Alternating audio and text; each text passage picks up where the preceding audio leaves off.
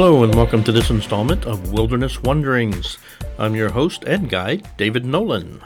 And if you've been following along with us for the last few episodes, you know that we've been walking through the wilderness of sin with the prophet Elijah, as described in 1 Kings chapter 19. And we've been tackling some of the issues that Elijah grappled with as the prophet of the wayward nation of Israel, and how he responded to Jezebel's death sentence following God's victory at Mount Carmel. As you recall, we examined the circumstances of Israel and recognized some parallels between the climate of Elijah's day and our own today. We examined the social, religious, and political atmosphere that led to the famine in Israel and God's response to the idolatry being celebrated by Israel. All of this culminated in Elijah's, or rather God's, victory over the Baal and Asherah prophets at Carmel, which led to Jezebel's rage filled declaration of death. Naturally, after all of this, Elijah felt fearful, discouraged, and even more than a bit afraid for his own life. So much so that he left his servant companion in Beersheba and took off alone across the barren mountainous terrain to Mount Horeb, also known as Mount Sinai, the mountain of God where Moses received the Ten Commandments. Along the way, so far, God has reminded him of several things his provision, his perseverance, and his power. And we are just getting started. God has just demonstrated his mighty power and authority over the elements with a strong wind and a great earthquake and fire that threatened to tear the mountain apart. But the prophet was quick to notice that God's presence was not evident in any of these powerful displays of might and authority. In fact, it was explicitly noted in 1 Kings chapter 19 verse 12 that the Lord was not in the fire, and after the fire a sound of a low whisper, or as the Berean Study Bible puts it, a still small voice. A voice so low that you have to strain to hear it above the noise surrounding you. A voice so low that, but with such authority, that the distractions of the grand displays would mask the words behind the miracles. But it was not the miracles themselves or the signs and wonders that are the evidence of the presence of God. It was His voice, His Word. Over the years, I have struggled with degenerative hearing loss, which was first recognized in the fifth grade. Through middle school and high school, I would more often than not seek out the first row of classes just so I could hear the teacher. But as a result, when we would go through the class, taking turns reading from our text, I would often miss the place where I couldn't hear other students to keep up. As a result, I was sometimes viewed as either lazy or bored by my teachers who were not aware of this condition, and I would choose not to divulge it out of fear of embarrassment. Furthermore, I would be easily distracted by other activity going on around me if I couldn't hear or focus on where I was supposed to be paying attention. Sometimes I would hear something from another room thinking my parents had called me, and then they would look at me like I was crazy when I would come and answer. Often my parents would send me to the kitchen to pick up something for them, and I would come back with the wrong thing because I heard differently than what was said. It was really frustrating not just for me, but for those around me who were trying to give me instruction that I didn't have the ears to hear. But all of that began to change on May 2003. This was the year that I received my first set of hearing aids. Life went from relatively quiet to excessively noisy very quickly, and I had to retrain my brain how to tolerate the new levels of sound that I was experiencing and it took months to learn to hear correctly. I still remember the first thing I did when I got home from the audiologist that day that I got the hearing aids. I went to the kitchen and I poured myself a glass of soda. As soon as the soda hit the glass, I began to hear the sound of a lot of static, and I told my wife that I thought my hearing aids were already broken. She asked what I meant, and I told her all I could hear was this shh sound like static. But as it turns out, it was the fizz of my soda that I was hearing for the first time. And it was amazing. Our bodies are designed to experience the world through our five senses sight, hearing, touch, taste, and smell. More often than not, when one of our senses is deficient, the others tend to compensate. But there is something about the sense of hearing that when you're missing it, you lose a sense of connection with the world around you to the point that it makes it especially difficult to communicate and to hear, of course. In recent years, with the advent of the Internet, I have seen numerous videos of children and infants when they get their first set of hearing aids and the joy that lights up their faces when they start to hear for the first time. What always strikes me the most is the joy that moves their parents to tears as they see the joy on their child's face as a whole new world of sound opens up to them.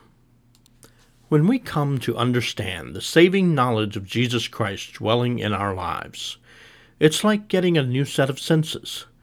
We see the world differently, we see ourselves differently, and we hear things differently. We experience life differently. And through the Holy Spirit, God speaks to us, reminding us of His presence in our lives. In the Old Testament, the Hebrew word for breath and wind is the same word for spirit, ruach. It is the same word used in Genesis 1, verse 2, to reference the presence of the Holy Spirit of God in creation. It is the same word used in 1 Kings 19 12 to reference God's presence as marked by the sound of a gentle whisper. The New Testament uses another Greek word to reference spirit, wind, and breath, pneuma. It is the root word for pneumatic or pneumonia, both references to the power of air to produce and affect life. In the same way, in the first chapter of Philippians, Paul describes the work of the person of the Holy Spirit as one who began a good work in you, who will be faithful to carry it on to completion until the day of Christ Jesus, so that you may be able to discern what is best and may be pure and blameless until the day of Christ, filled with the fruit of righteousness that comes through Jesus Christ to the glory and praise of God. It was the spoken word of God that demonstrated God's presence with his prophet and his people. Remember how the word of the Lord came to Elijah six times in 1 Kings chapter 17 and 18. After each instance, because of Elijah's obedience, God's word proved true. In each case, God demonstrated that he would be with Elijah throughout the trials that were to come. Elijah cried out to God on Mount Carmel, and God came through with fire from heaven to consume the altar built to prove his sovereignty over Israel. God never abandoned his prophet, even when the prophet abandoned his station. In the same way, he never abandons us, even when we repeatedly abandon him and his ways. Remember Elijah's chief complaint? I, even I only, am left, and they seek my life to take it away.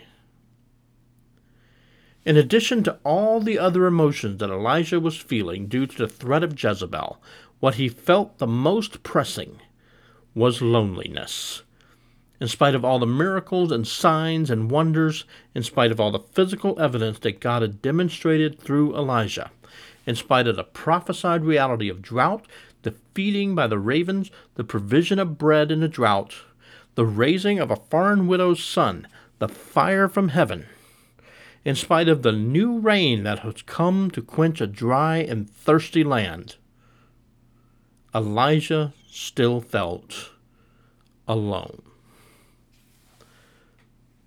So he reminds Elijah once again that his presence is not in the miracles. Miracles can be faked. Satan can even cause false miracles to deceive many, and he does every day. Charlatans can use fake healings and miracles to deceive you into throwing your money away on a bill of goods that never delivers. Signs and wonders are visually appealing and can rouse a crowd to action, as was the case of Mount Carmel.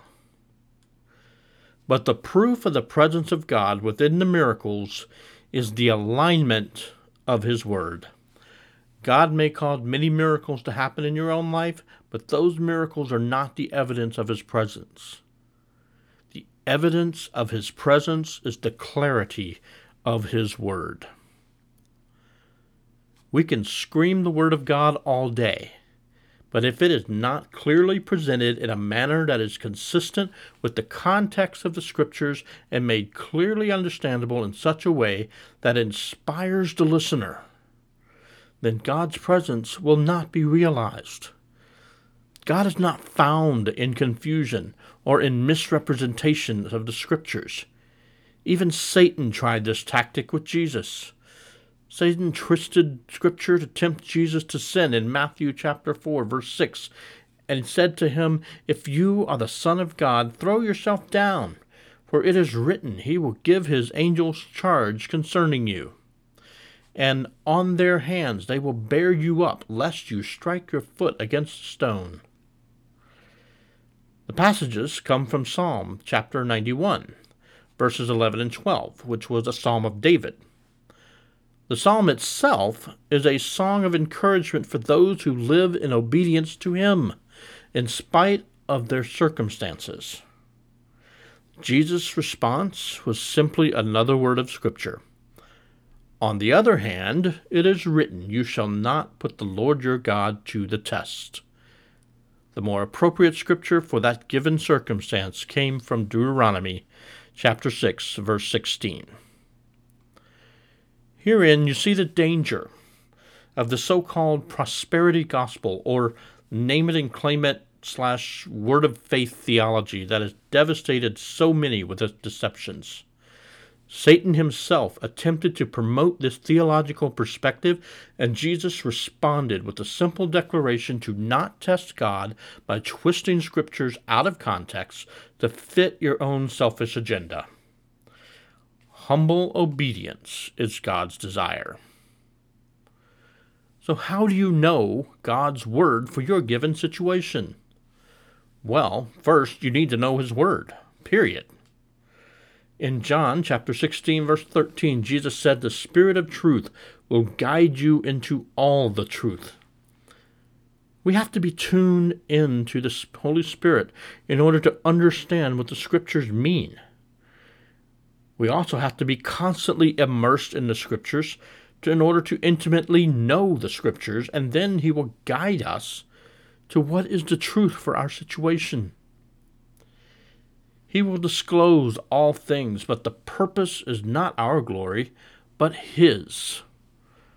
As Jesus went on to say in verse 14, He, the Holy Spirit, shall glorify me, Jesus, for He shall take of mine and shall disclose it to you. We cannot see the wind, but we can feel it and see its effects on the environment around us. You can hear the rustling of the leaves in the trees and know that it is there.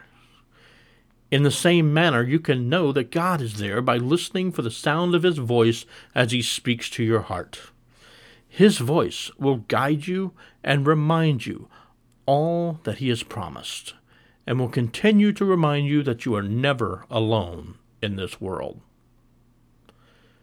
The wind can also be a source of destruction.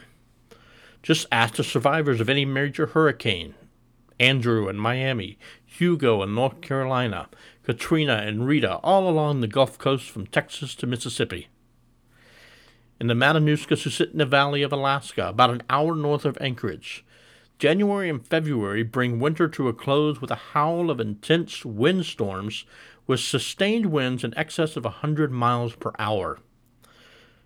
Just as easily as the voice of God can calm a storm, he can and does speak judgment against disobedience. To live in denial of this fact is foolishness. All too often, even Christians refuse to accept this as a reality, choosing instead to focus on the grace and mercy of God while ignoring his sovereignty and holiness that demands obedience. Sin has its own natural consequences, and sometimes God will speak judgment against nations for their disobedience, just as he did when he pronounced drought on an unrepentant Israel. To recognize his voice, however, you must be familiar with his words. He will never tell you anything that is contradictory to his established word, the Bible.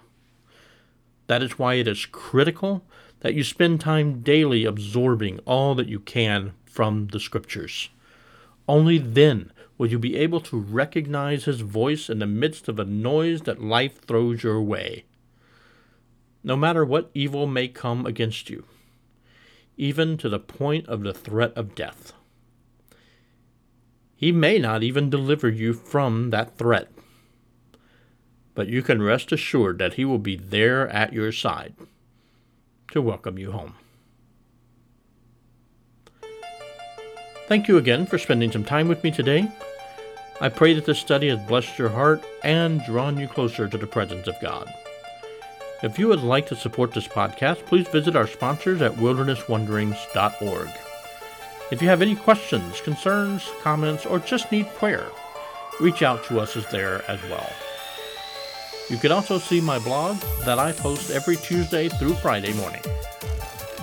Until next time, this is David Nolan reminding you to keep your eyes on the Son and continue to wonder through the joy and wonder of God's grace.